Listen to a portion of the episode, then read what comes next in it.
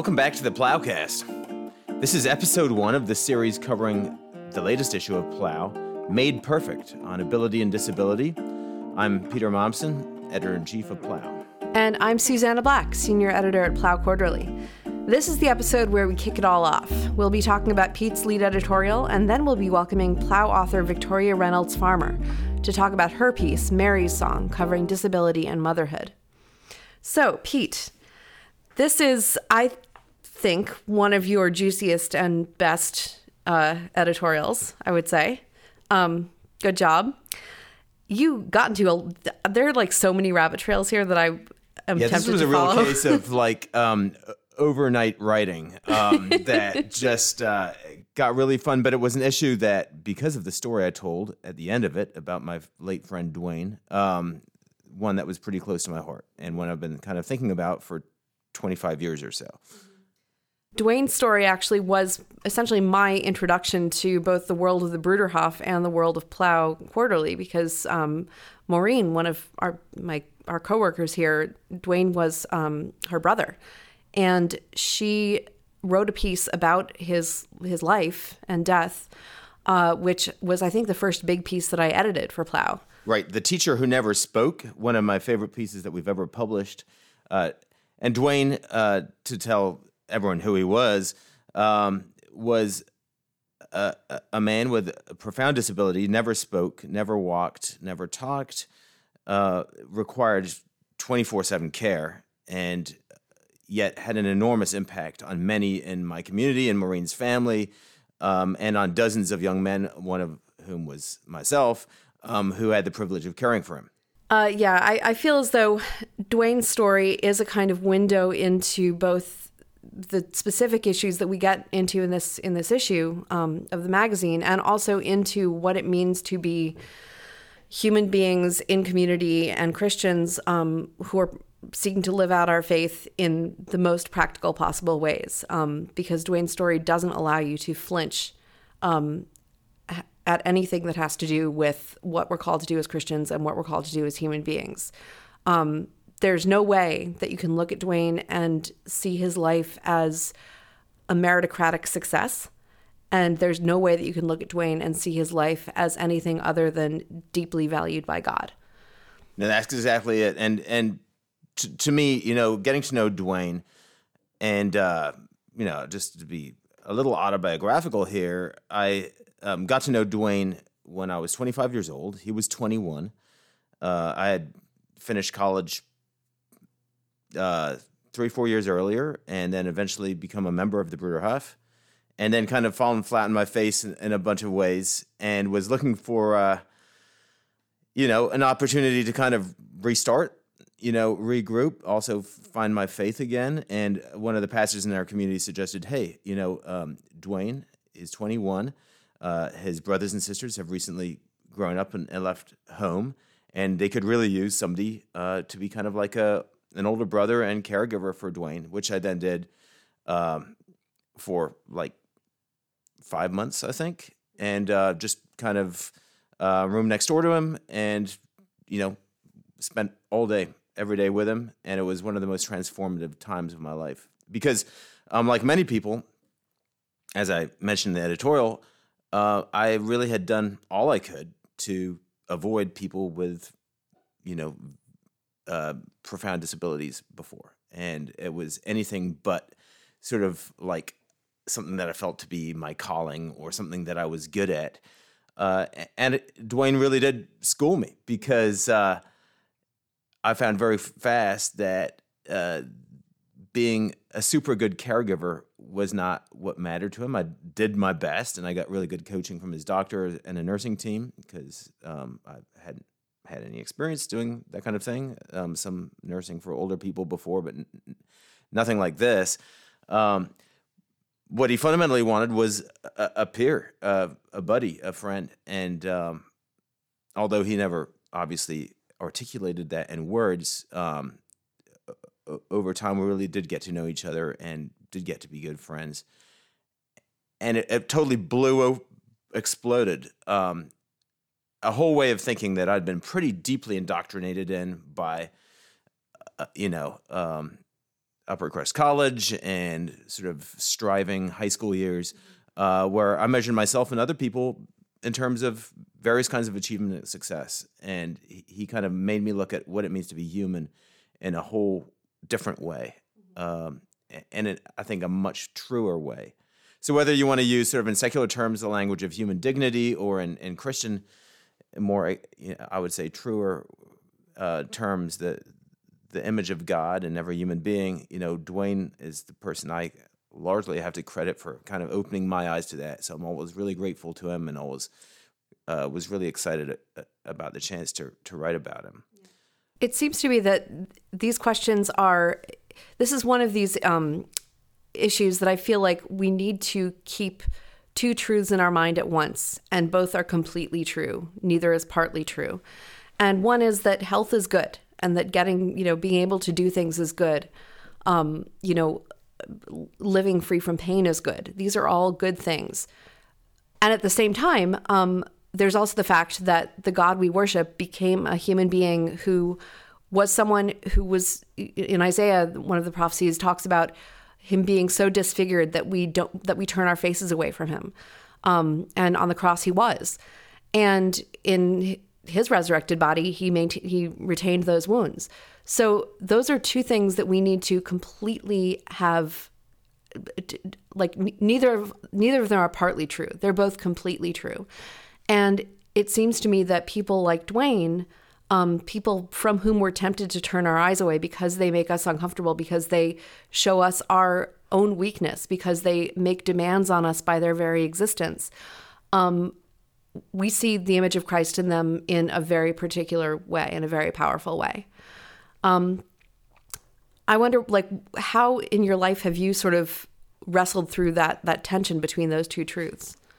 Well, I don't. I certainly don't claim any special insights here, but I start off the editorial actually with a bit of U.S. history, which I found both horrifying and fascinating. And I, I happened onto it um, through an article um, by Susan Murray uh, Schweik, who then also I've discovered wrote a whole book on the ugly laws, this horrific um, spate of municipal ordinances in the U.S., uh, primarily in the Midwest and, and the West Coast, but also um, they were proposed in, in New York City, although they were never passed, uh, which essentially banned, criminalized people with uh, visible disabilities uh, from appearing in public spaces. Is a way a, a, a, an oddity of U.S. history, although these laws have their analogs in other cultures. Um, but for instance, the San Francisco was the first one to pass it in 1867. Um, it banned any person, I, I, quote, who was diseased, maimed, mutilated, or deformed in any way, so as to be an unsightly or disgusting object, to expose himself to public view. Uh, you just mentioned Isaiah's words, which Christians interpret as referring to Jesus, about how he was despised and rejected, uh, man of sorrows, acquainted with g- grief. You know, we hid our, ourselves from him, we esteemed him not. Um, there's something deeply anti human in the thinking that went behind these ugly laws, which were only, uh, the last one was only repealed in 1974, um, although they were spottily enforced. There's something also deeply anti Christian in those ugly laws. And yet they correspond to something that, you know, is pretty uh, common uh, human reaction. Um, and so that that kind of got me thinking: what is it about you know the sight of people who have disabilities, who have impairments, that makes people so uncomfortable that they would go to uh, the extent of banning them from public space? And of course, there's this long history, you know, as disability justice advocates have have pointed out, um, going back, of course, to the ancient world, uh, where infants with disabilities were liable to be exposed. You know, a practice that actually was only fully ended, you know, when Christianity uh, became the dominant religion in the Roman Empire, up till you know, most infamously, uh, the Nazis campaign, the Aktion Tief Tate's FIA um, campaign of extermination against people with mental and physical disabilities. Mm-hmm. Um, all of them with the same sort of impulse that we need to clear away, we need to push aside, we need to put get out of here either by killing or by marginalizing or by institutionalizing uh, people um, who make us feel uncomfortable. Um, in the words of the ugly law again, um, unsightly or disgusting object. Right? There's this language, aesthetic language there, and uh, so you know you were asking well, how does that play in with with our sort of natural desire to, for health, for strength? You know, uh, our wish for of most parents for their kids that they are um, gr- do grow up to flourish, right, um, in body and and and mind. I, I can't unravel that, um, but I do think we have to be able to to bear in mind, and this is in, in Christian terms, both the the Christ who suffered, who was um, deformed, who was disfigured, um, and the Christ who rose again in glory. I was recently, um, you know, in Rome again, and had a chance to spend more time in the Sistine Chapel, which, of course, is almost a visual cliche because you you've seen all of it a million times before, and it is, uh, of course, always then quite something different to see it in in person. And um, you look at the Adam, right? That this perfect, you know, human male um, being called to life by God out of out of the earth. And you look at the Last Judgment, where all the saints bear the signs of their disfigurement, mm-hmm. uh, of their torture. Mm-hmm. Um, they haven't lost them, um, but they bear them in hand. So Bartholomew has his skin on, but he still has the skin that was taken from him. Uh-huh. Um, and he holds the knife uh, with, with which he was flayed in his hand. And Christ himself, of course, has the stigmata, the, mm-hmm. the wounds.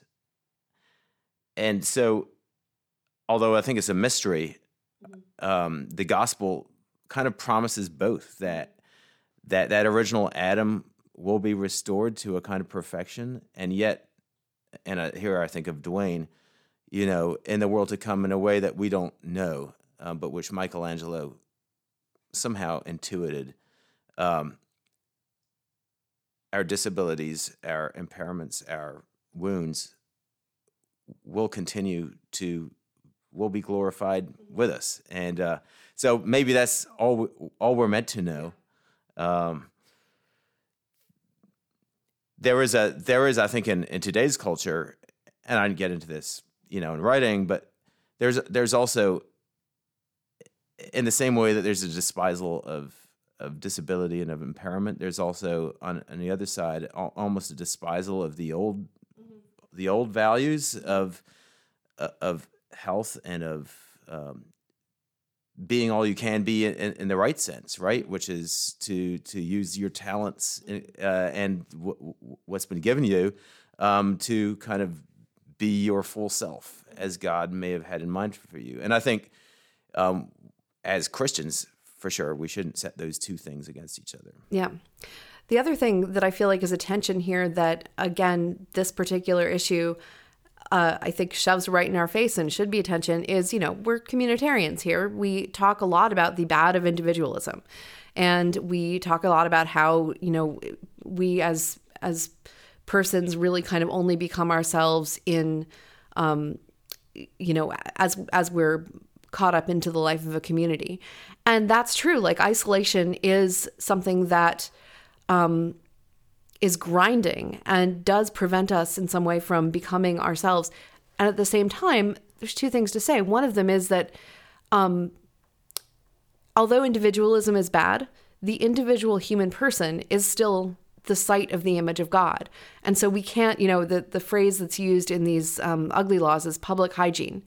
And obviously, the idea of the Nazis was that, you know, you have to cut out some people from the body politic because they are like a cancer the body politic is the real locus of value. Mm-hmm. and individual people don't have value of their own. They, they might be you know pure sources of sickness and, the, and the right thing to do is to cut them out. And christianity has no truck with that whatsoever even communitarian christianity. And I think that like looking straight at that tension is something um, that I think helps us kind of dig deeper into the mystery of who we are as persons and what it means to be the body of Christ. Um, Jesus doesn't let us think of ourselves as individuals in the contemporary sense, and he doesn't let us, you know, think of ourselves as disposable. Um, neither of those is acceptable. So uh, it, it all comes down to this idea of the image of God and the way that profoundly unsettles a whole bunch of categories that people sort of on both the right and left sides of the way these issues get played out politically um, are all too comfortable with, right? And if being made in the image of God is what it means to be human, you don't get to cut any human being out of it. You don't get to rank who's more human than other humans. Um, and you also don't get to make um, gradations on whose life is worth living and whose life isn't worth living. And yet, you know, if you look around us right now, and this is one of the things that prompted us to do this issue, Susannah, um, there's so many phenomena where exactly that's what's what's being done. Um, two examples, and they're kind of culture worry, but they're really happening, and they they need to be talked about. Um, are disability selective abortion, uh, the fact that, for instance, uh, a few years ago, a country like Iceland could proudly could proclaim that it was free of Down syndrome. Um, in other words, that they had so successfully rolled out a prenatal screening program and there was such wide societal acceptance of abortion uh, for children with Down syndrome that you effectively have eliminated all children with Down syndrome before they are born, right? Mm-hmm. And this was sort of celebrated in some s- circles in um, this weird this weird way, as if it was sort of Albert Schweitzer having conquered a disease rather than, you know, the the very successful elimination of a whole class of people. Yeah. Um, in a way that's at war with all our society's equally fervent professions of, of disability rights, right? Um, enshrined in the 2007 United Nations Convention. In, uh, in the UK, there's a very strong uh, provisions in the Equality Act that even makes, you know, um, verbal uh, harassment of those with disabilities a hate crime. Uh, the, the, U.S., of course, has the ADA, Americans with Disability Act. So you have that on one hand, and on the other hand, just deeds that uh, patterns of action. And Iceland, of course, is only the most extreme case um, that f- that are completely non-reconcilable with yeah. that. Um, then the discussion around assisted dying and euthanasia. Uh, Peter Singer is this bête noir, the Princeton utilitarian philosopher uh, who has argued, for instance, that infants with se- severe disabilities should be euthanized or their parents should be able to euthanize them you know, was an outlier when he made first made that argument back in 1979 um, in his book, and now that's the law of the land in in Netherlands and, and Belgium. Um, and there's people pushing that stuff here. So those are real rankings of human beings whose lives are worth living and not lives worth being, and just you know to to state the obvious here, if parents are making this decision for their infant, this is, the autonomy argument doesn't even enter into it. This is a violent action being taken without the consent of the person whose life is being ended. Um, so how do we reconcile this? There, it, you know, th- there's these glaring contradictions um, that that uh, really need to be looked at, yeah. um, and that's I think where the Christian teaching of the image of God, or if you want to take it secular analog, the, the teaching of the inviolability of human dignity, um, you know, that's something that we should all be talking about and thinking about a lot more. So it's not just about this niche group of people who have disabilities or have disabilities in their families or disability ad- advocates, as some might think, the more I got into this issue, and, and I know you and I talked about it as we put it together, the more I realized this is just fundamentally about what it means being human, human beings yeah. with bodies, with abilities and disabilities because all of us have those to various degrees. Yeah. I mean, the, the other aspect of this is that the more you there are so many parts of this that are just does not allow you to flinch away from the most interesting questions. And when you first brought up the possibility of doing this issue, I kind of thought like well, that's kind of niche. Like, you know, this, yeah, I guess like the Bruderhof have this rift, Rifton equipment sort of um, business, which is you know makes um, gait trainers and other kinds of equipment for kids to help them with physical disabilities to help them participate more fully in in you know their friend group and life. Um, so it's something that, like, yeah, I guess I can see why the Bruderhof cares about this, but still, like, a whole issue on disability. And the more we got into this, the more I realized, a, the idea that the disabled are this small fraction of the human race is uh, completely bizarre. And one of the things that um, you know being around the Bruderhof makes you realize. I remember thinking about this over our um, writers' weekend, is that the the fraction of the human race that is like between the ages of 18 and 65 and able bodied, like fully able bodied, is like, that's not, you know, what, that's like maybe a third of people, half people. Like it's, there's most of us at what everyone at one point in our lives is going to be on either side yeah. of that. And, um, and so the idea that like this is a niche thing is bizarre. And it's also um, not niche because it just gets right to the, the central questions of what it means to be a human being. And it, it totally strips away any possibility of, I think, even, I think that the, the secular dignitarian account doesn't really begin to account for what we, you know, instinctively know through through our consciences and what we can sort of reason out as we start to think about this stuff more carefully. For example, um, the idea that you know, you know, our our dignity lies in our agency and our ability our ability to make choices, and therefore, um, um, assisted suicide, if you're choosing to do it, is something that you ought to be able to choose to do. Um, runs right up against the idea that like, okay, if you're doing that, there's nothing that there's no way that you doing that does not have effects on um, other people who are in your same physical situation. So say you're you know you have some condition which you feel to be worthy of a death sentence on yourself and you choose to um, you know commit suicide to, to do to do assisted suicide you are then making requiring that everyone else who has that same condition make a case for their own life um, they're they're now no longer they now no longer have that kind of claim of I'm a human being. Um, I'm I may not be in perfect health, but I have. There's you're not allowed to ask me to end my life. They now have to make a case for themselves.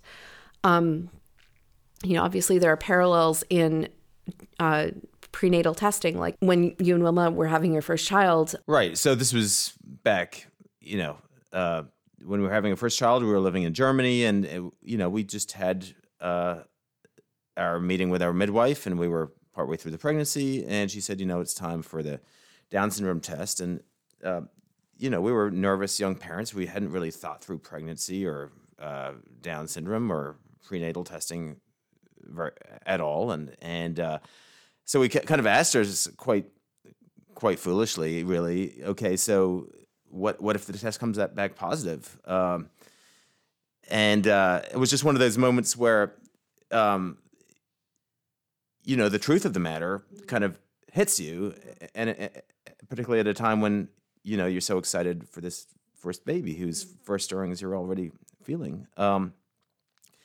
the midwife, uh, her eyes teared up, and it turned out she's a devout Catholic, although we hadn't known that. And she just kind of explained the obvious that if there was a positive Down syndrome test, um, there's really only one medical procedure that would um, deal with it, uh, which would be termination. And uh, we then had to sign a waiver that we didn't want the test. And it's a perfect example of this kind of nudging, right? So a lot of this stuff is framed in the language of autonomy, but but if you look at it um, for both the assisted dying and for uh, prenatal screening and abortion of those with chromosomal aberrations or other disabilities, uh, there's big studies out there by the public health bodies, um, definitely for the prenatal taste, testing, but I also found some stuff pointing that direction for the assisted dying, where you know these big public health systems realize that there's big savings to be made if you can nudge parents um, toward making decisions for death. Uh, and uh, that is why, um, that is what justifies, you know, certainly in socialized systems, um, the cost of the testing itself. Um, and that is why, presumably, we had to sign this waiver um, because the German health system really wanted us to know Yeah.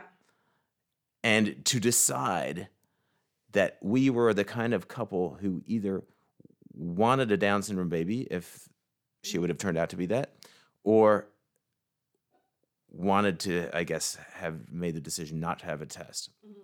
And so having a Down syndrome child, as, as many have pointed out, stopped being a gift, something that a baby that arrived for you and started being a choice. Um, I you, you affirmatively have to want to be the kind of parent who has a Down syndrome kid, um, which is an entirely different, and of course, one that we certainly as new parents, a, a kind of decision I would never want to have to make, and we're and no new parent is is actually prepared to make that decision. You have no idea what you're talking about. And, you know, if you're a parent in a society like Iceland where um, this is so uncommon, you know that if you walk around with a kid, with your child with Down syndrome, everyone in that society is going to be looking at you and thinking, why did, like, what's wrong with these people?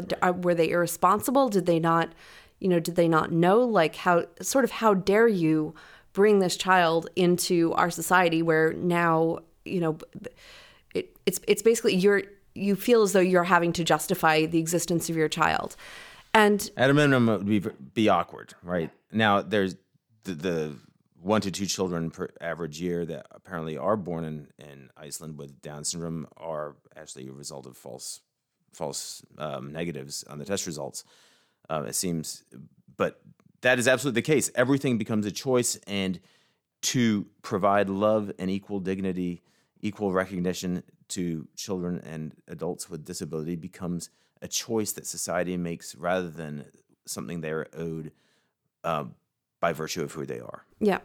And I mean, I, this obviously impacts the way that we think about ourselves as well, because if it is not the case that our lives are gifts and that we don't have the right to kill ourselves any more than we have the right to kill someone else, if that's not the case, then every day that we choose not to commit suicide, we better have a good reason for that.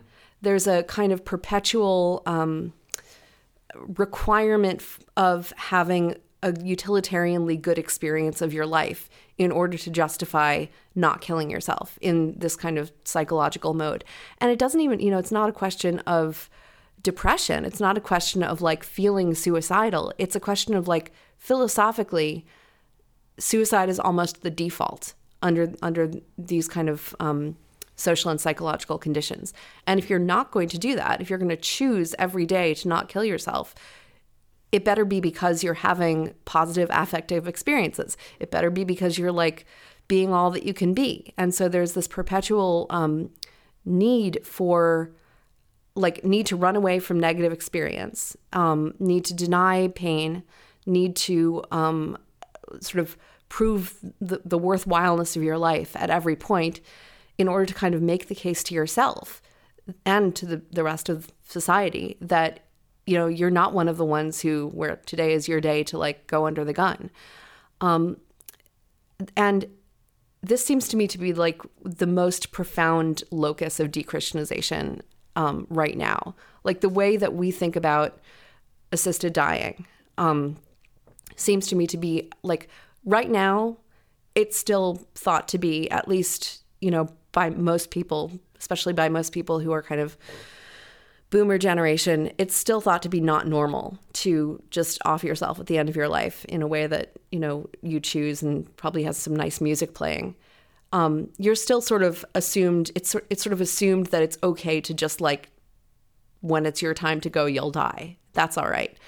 Um, i'm not sure that that's going to be the case for future generations. Like i think that like the idea of natural death might end up being one of these like niche hippie things. Yeah, sort of like almost like uh, anti-vaxxers. yeah it's like crunchy granola. Oh you're just gonna like let yourself die? Like you're you're you're gonna like just let it happen like how how gross is that? Yeah. Right. well, and, and it comes to, down so much of it to these kind of aesthetic arguments, right? Um, and you see that, for instance, uh, there was recently uh, uh, some media around these um, Sarco um, capsules that some horrific company and uh, Dutch company um, has built sort of 3D printed um, sarcophaguses that you can put yourself in and and extinguish your life um, basically by appointment, and it's legal in Switzerland um, to use these things.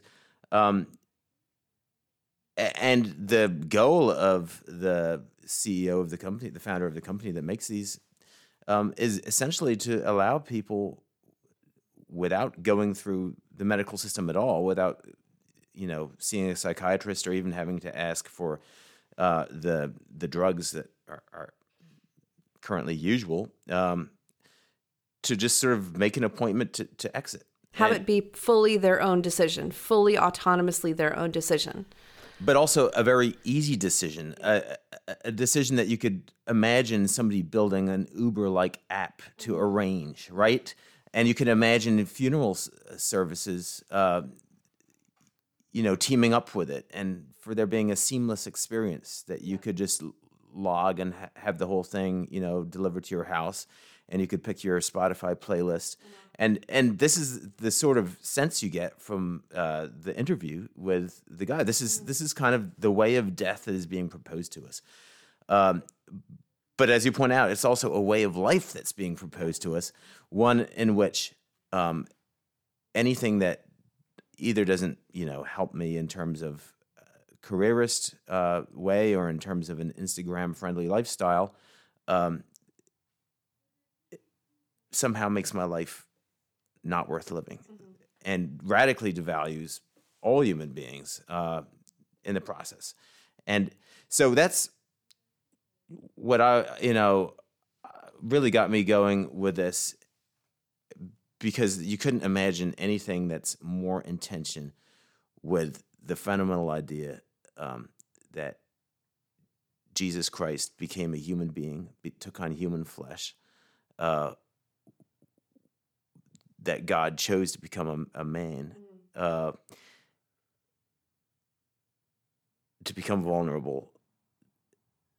And if you think of the great mysteries of the Christian faith that we re- recite in the Creed, mm-hmm. You know, this whole way of thinking, you can't imagine a more fundamental attack on them. Yeah. So it's not just a matter of sort of these culture war issues of abortion and euthanasia, but also a whole, it's a catechesis and a whole yeah absolutely false anti-human way of approaching yeah. the whole rest of your life the existence of that company uh, teaches people something false about being human about what it means to be human i mean i think sound from what he said um, the owner of this company his ideal was that it wouldn't you wouldn't even need to interact with a psychiatrist at all. You would fill out a form on a website and an artificial intelligence would evaluate whether or not you were of sound mind enough to make the decision to off yourself.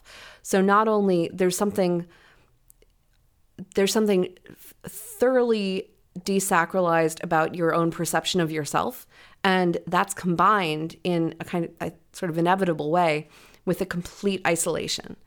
And what christianity offers in the face of that is um, a sense of each of our lives as something we're given in trust. Um, we didn't make ourselves. We couldn't have earned ourselves. Uh, we kind of hold ourselves as um, we hold account we hold ourselves as people who will have to give an account of what we've done with ourselves to God because ultimately we're not our own and we're his and because we're his we're a lot stranger and a lot more mysterious and fundamentally aimed at holiness um, in a way that just is not compatible at all with the idea with the sort of like widget like idea of humanity that that those Sarco, you know, death pods implies.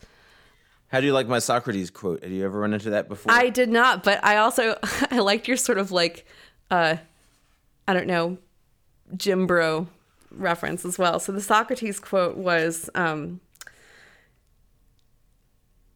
No one has a right to be an amateur in physical training. It is a shame for a man to grow old without seeing the strength and beauty of which his body is capable so I it actually led me back. I've I've seen this quote in in gyms, and obviously it's sort of like you know, ins- inspiring you to your ultimate bodybuilding self to some degree. Um, and so I, I jumped back, and it actually is from Xenophon, um, this great dialogue I had never read actually uh, with Socrates, where it's a bit of a different Socrates than Plato's Socrates, and he's just chewing out this young man um, for just allowing himself to become flabby and and uh, saying, you know, you of course Socrates' reasons start out in the dialogue, you know, with the duty of this young man to be such a person as would be helpful in the common defense of the the, the city state. Um, but then he does get down to also just hey, um, a- as a human being, you owe it to yourself to be your best self. Now, like you can almost roll your eyes um, at sort of meritocratic Soc- Socrates, sort of sounding like some type of life coach, Jordan Peterson. right? oh, come on.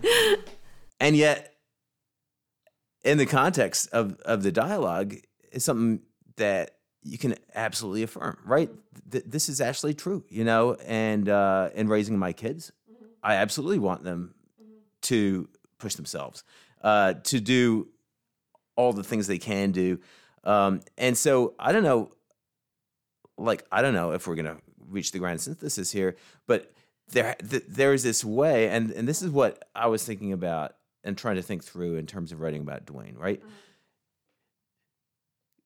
there's a way that those two things aren't actually in in conflict I'm seeing that. I did not realize that until you. my grandfather used to always tell this story about my great grandfather Eberhard Arnold, the guy who founded the community, and he was a huge fan of of uh, essay by Fichte on the destiny of man. In fact, uh, he read this entire essay to one of his sons on th- the son's 11, 11 year old birthday as an inspiration to him, um, and it's a sort of you know this romantic um, call to realize your f- full human potential.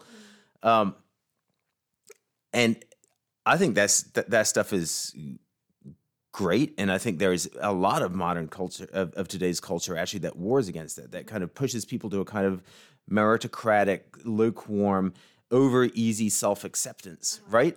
Um, that can sound like a, a- a- very tolerant, that can sound accepting, but actually, in its own way, devalues all the potential um, that God has put into humanity, right? Um, and yet, Yeah.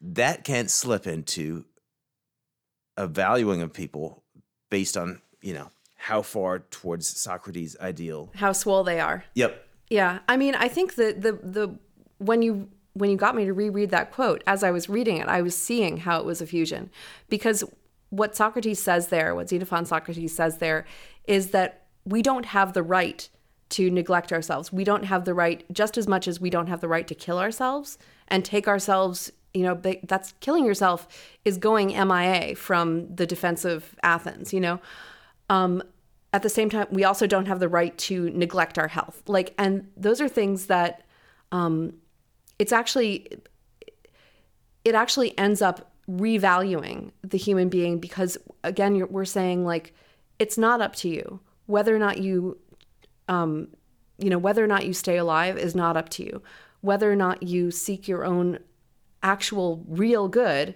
your actual eudaimonia um, that's not up to you. You've got to do that because seeking your own eudaimonia is fundamentally seeking jesus and it's fundamentally seeking to live in love with other people. And those are not optional extras for life. Those are you know we have our marching orders and part of our marching orders is to stay alive. Part of our marching orders is to treat ourselves you know with a certain kind of respect um, part of our marching orders is even to use the talents that god's given us. They, obviously the parable of the talents you know the way that we use the word talent is is adopted from that.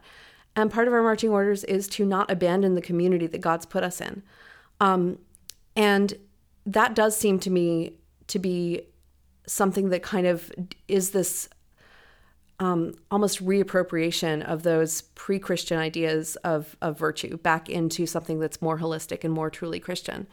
Um, to be honest, it's like I, I I'm deeply obsessed with this idea of um, the bastardized version of natural law that people on Twitter talk about called Gnon G N O N. Um, it's essentially natural law as in the survival of the fittest, or natural law as in you know get swole and be healthy, and there whole Bronze Age, yeah, yeah, uh, yeah, our our sort of yeah Twitter uh, frog avy people who are very into this. And it's extremely wrong. This is not natural law as it's understood in Christian um, teaching. But there's also something that's not totally misguided about it because it does have this sense of um, human excellence and strength as goods. And I think it's only in the context of, you know, the religion of Jesus that those things can be recognized as goods without becoming poisoned and without it starting to be implied that people who haven't achieved those things um, you know ought to be eliminated from the body politic. And i think what it comes down to is the fact that christianity is a religion of hope. Um, you end your essay with the idea of our lives being full of promise and before you know the, the new jerusalem before we see god face to face in heaven we are only living on promises. Like we are none of us are as healthy as well as we could be either physically or spiritually or morally. And if, even if we were uh, we all know how temporary that is. Yeah. And all of the the goods that we have even our you know this is sort of st paul this is st st augustine all the goods that we have even all the goods that we've been able to um you know bring out of ourselves through application or through training or whatever the you know, the, the very sort of self discipline that allows us to do that is also a gift. There's nothing that we have that's not a gift. And we all exist as terminal cases. We're all going to die. Um, but receiving each day of life as a gift, you know, with whatever quality of life we, you know, is given to us in that day, is something that is it's this sort of unity of duty and joy. Like we have to do it. It's our duty but it's only because it's a duty that we can, I think, fully enjoy our lives as well. Now we're at the part of this podcast where we get to welcome a guest, a Plough fellow traveler. Um, well, welcome, Victoria. Victoria Reynolds Farmer has a doctorate in English and Gender Studies from Florida State University. She currently works for a market research firm and she helps to run the Christian Feminist podcast, which is um, one branch of the ever expanding, world dominating Christian humanist podcasting network, um, which is, I think, where I know you from and also from Twitter. Uh, yes, that's true. Uh, I am a proud member of the Christian Humanist Radio Network, and and we are slowly taking over the world. It's great. So we had you you've written for us before, um, and you I think we had reached out to you to write this piece pretty early on. This was one of the first pieces that we talked about actually for this issue. Um, do you want to just sort of describe the piece and the the whole process that you went through in writing it? Sure. Um, first, I would just like to say thank you so much for asking me to contribute to this special issue. I feel like um, a lot of disability stories don't get to be told by disabled people themselves.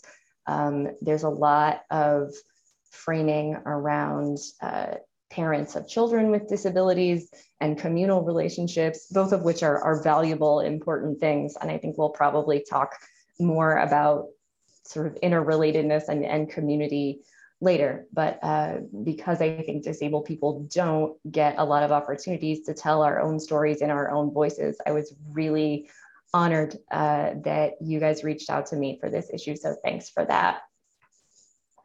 Uh, but the, the piece is, it's a lot of things, I guess.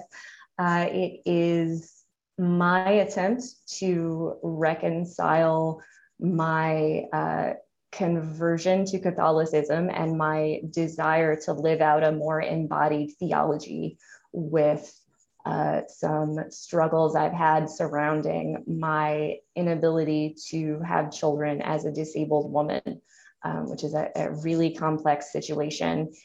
And uh, even though I really wanted to write this piece, I didn't want to write this piece at all. I was really terrified to put something so scary and and sorrowful and, and grief filled out into the public. Uh, but uh, because your team and your editors were so supportive of my previous piece, uh, which was also very personal and scary, I, I, felt like this was the right place for me to do that. Uh, so I wrote about those embodied theology experiences and decided to frame the piece around the phrases of the Hail Mary uh, because that prayer and the way I use it to connect to the people around me has been a really important part of my journey into Catholicism. You know, you talked a little bit about the first time that you prayed to Mary or that you asked for Mary's intercession. Do you want to tell that story? I love this story. Uh, I am apparently the only person who remembers that this happened. Uh, I asked my family about it, and they do remember the musical. Uh, I was I was the Christmas star in my Baptist church's uh, nativity play when I was six, and I had my first ever uh, solo where it wasn't I wasn't just part of the choir. I was actually singing a few phrases by myself, and uh, because it was the first time I'd ever done that, I was nervous. And uh, my mom told me not to be nervous because uh, if you try your best and you trust God's plan, things work out okay. And when she said that to me, my brain flashed to uh, the Sunday school lessons that we just had about Mary. And so, well, while I don't think I thought of myself as praying to her at the time, uh, because I, I didn't know as a very Baptist small child uh, that that was a thing that people could do. Um, certainly now looking back, I, I do think what I was doing was praying to Mary. And I asked her to help me uh, be brave and tell people about Jesus. And uh, everything worked out okay. And I didn't forget any of my lines. Well, the way that piece came together is just so beautiful. And you know, uh, what what was amazing to me is how uh, you tell the story. It gradually unfolds with each new phrase in the Hail Mary prayer, um, with in a way that um, I, I, hope many readers will uh, right now click through to. Uh, we'll put the link in the notes for this um, episode. Um, it's so important, as you were saying at the beginning the the voices of those who live with disability are often not heard. And for me, um, getting a chance to read this piece when it first came in, um, there were so many things I learned and understood for the first time uh, about the story you told, um, coming to, to, to, the end. Uh, I, I would be I would love to hear um, just what what are some of the things that you kind of hope that people coming new to to disability who maybe have haven't thought about it a lot before, um, what are some of the things that you hope they would walk away from this piece with? I would hope that people who aren't familiar with the way uh, disabled people experience the world would broaden the voices that they listen to. Uh, do you follow disabled activists on social media? Do you seek out pop culture that uh, contains disability representation? Uh, if you count invisible and uh, mental disabilities and physical disabilities, 20% uh, of the US population is disabled in one way or another. That's a huge chunk of people. And I don't think that representation happens um, culturally or pop culturally. Uh, so seek out those voices. And uh, secondly, and I think sort of related to that point, um, when they tell you how they experience the world, believe them.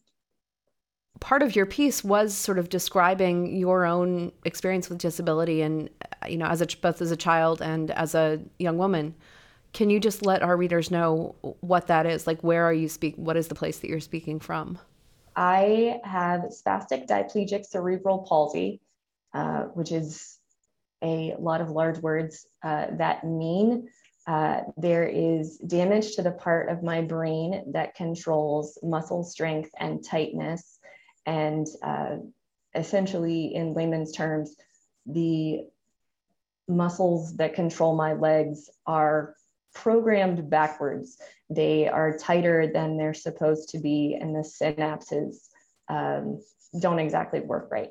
What that means practically is that I walk with an awkward gait uh, and my hips over rotate.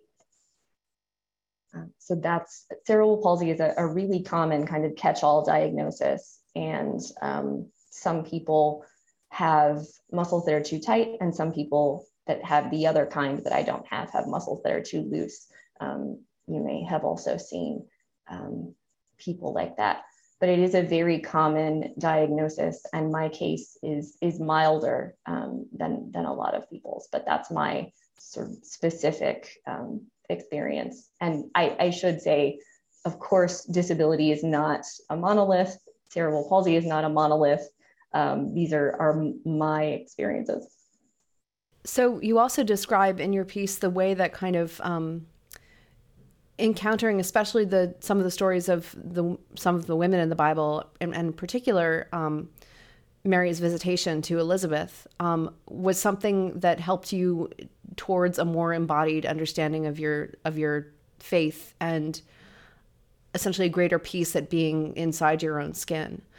Um, I'm really interested to to know how Catholicism in particular kind of has interacted with with that because obviously sort of one of the things that people say about it is that it is a more um, it's a more physical kind of Christianity. It's an embodied faith. Um, so I was supposed to be uh, confirmed Easter 2020, but uh, but but uh, everyone everyone knows what happened, um, and so my my confirmation was was delayed until the fall. Um, but I'll I'll get to that. So growing up Southern Baptist. Um, and this is not a criticism of my particular church or community who really loved me very, very well and and tried to create an environment in which I could do everything that all the other kids could do and and was very supported and and listened to and cared for but generally in my experience of low church protestantism there can be a drift toward a, a kind of gnosticism in, in which the soul is so elevated that the body is considered um, lesser or unimportant in a way that for me as a disabled person felt like my physical self and my spiritual self could not coexist. But because I am someone for whom it's really difficult to hide the physical effort with which I move through the world, uh, I, I, had a problem with that separation. Uh, I am never not aware of my physical body. And so um, the idea that I would step inside my church that was supposed to be the safest, most accepting place and have to not recognize or not think about my physicality in that space uh, or think about it as as purposefully subordinate when it's such a always present part of my life uh, was was difficult for me. So one of the things that drew me to catholicism is how much the sacraments are grounded in physicality and how much um, Christ as incarnational is really, uh, really emphasized. That you know taught me that there is not only is there room for both the spiritual and the physical, but that the spiritual and the physical need to be relational and and equally holy, and and that was a, a really liberating thing for me. Can you talk about the um the parts of scripture that sort of spoke to you as you were going through this this discovery or this um recalibration? Yes. So I, um, I, I mentioned in the piece that growing up, I was always looking for um, female representations of um, how to be a Christian in the world. And uh, I would read Bible stories over and over of women whose uh, faith would be tested. Um, I really liked uh, the bleeding woman in Matthew 9 uh, because that's someone who um, her her body is supposed to separate her from society and she doesn't agree with that and she touches the hem of Jesus's garment anyway, uh, and then her faith is is rewarded. Um, but for me, I was always really drawn to um, the Annunciation, the relationship between Mary and Elizabeth, because, well, at first it was just because it seemed like this really emotionally rich relationship between two women.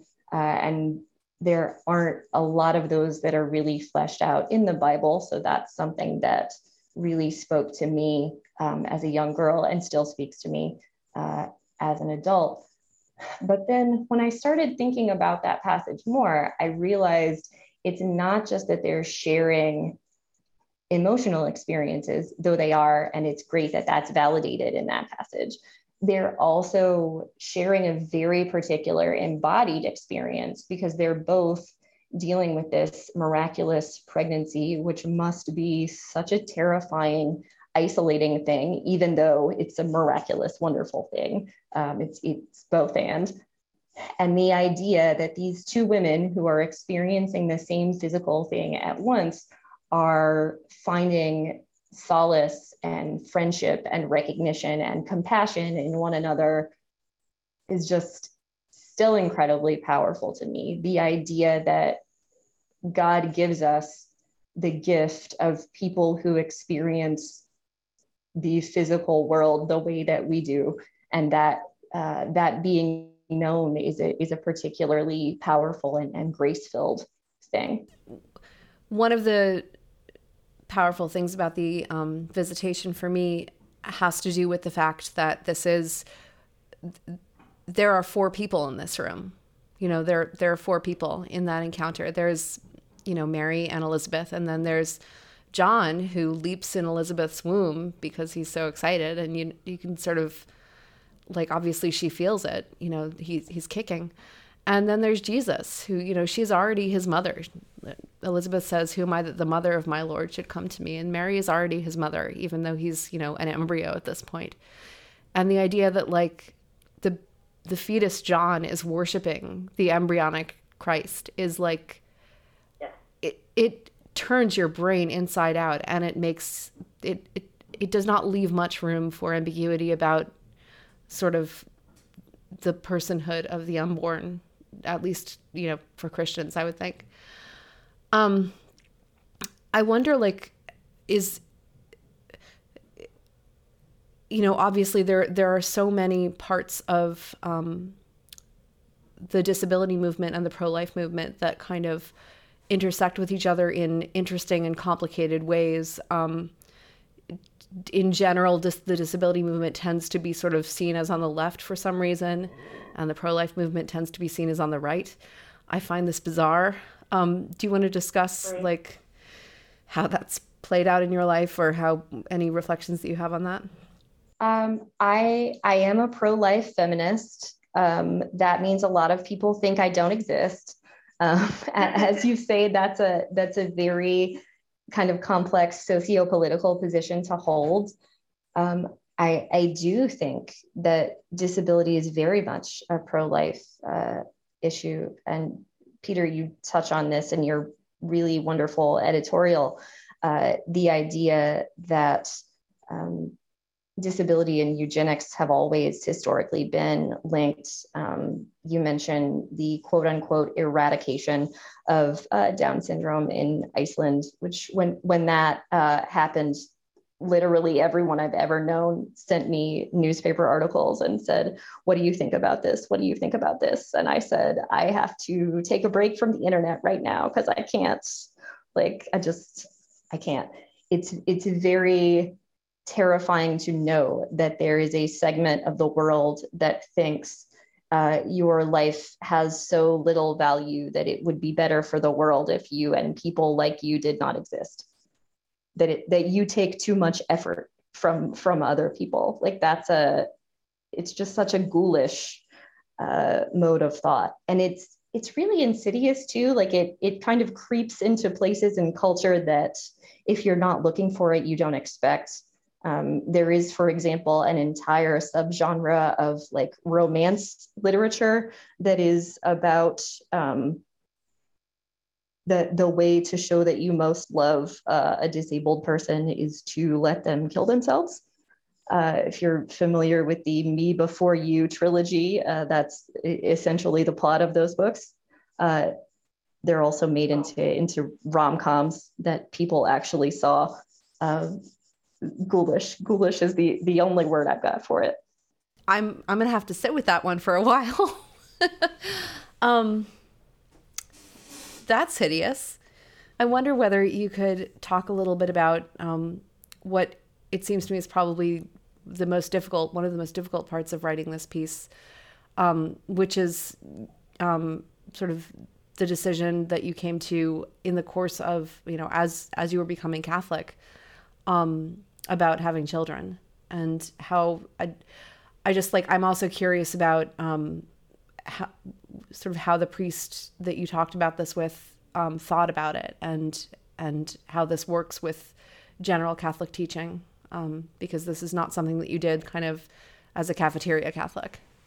Uh, well, my husband and I had a, a very serious conversation about um, when we were deciding to convert. We um, very early had the so what does this mean for birth control uh, conversation uh, because I, I was on um, hormonal birth control early in our marriage before we converted um, at, at, the advice of my doctors primarily for um, reasons to do with very painful uh, periods but after that, um, we we looked at church teachings, and we had already decided if we were going to convert, we were going to convert, and we were going to uh, recognize the teachings of the magisterium, and you know, go go all in because why do it otherwise? If you're going to make this decision, make this decision.